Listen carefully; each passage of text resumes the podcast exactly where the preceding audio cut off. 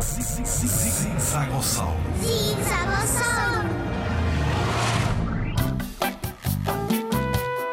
Olá, eu chamo-me Elizabeth Malafaia e venho falar sobre dinossauros. Olá, Elizabeth.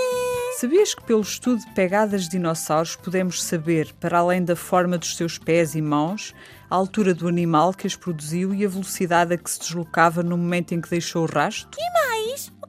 Saber mais? Estes fósseis são muito importantes para conhecer comportamentos dos dinossauros relacionados com a sua deslocação.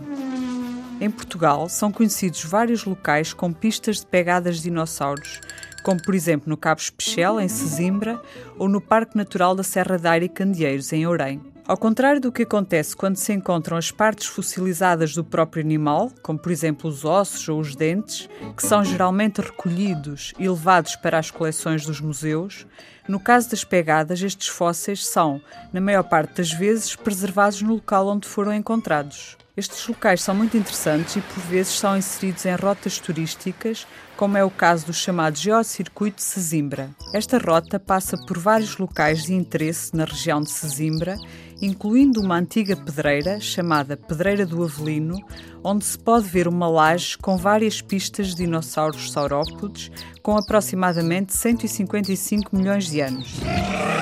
Neste local foram identificadas mais de 100 pegadas de dinossauros de diferentes tamanhos.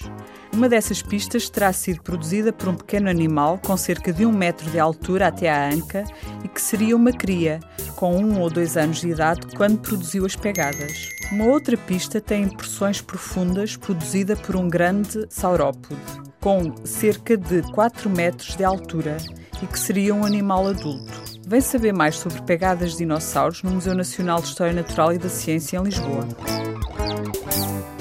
Eu vou, eu vou! Elizabeth, eu vou lá ter contigo! Eu vou, eu vou! Vais a que horas?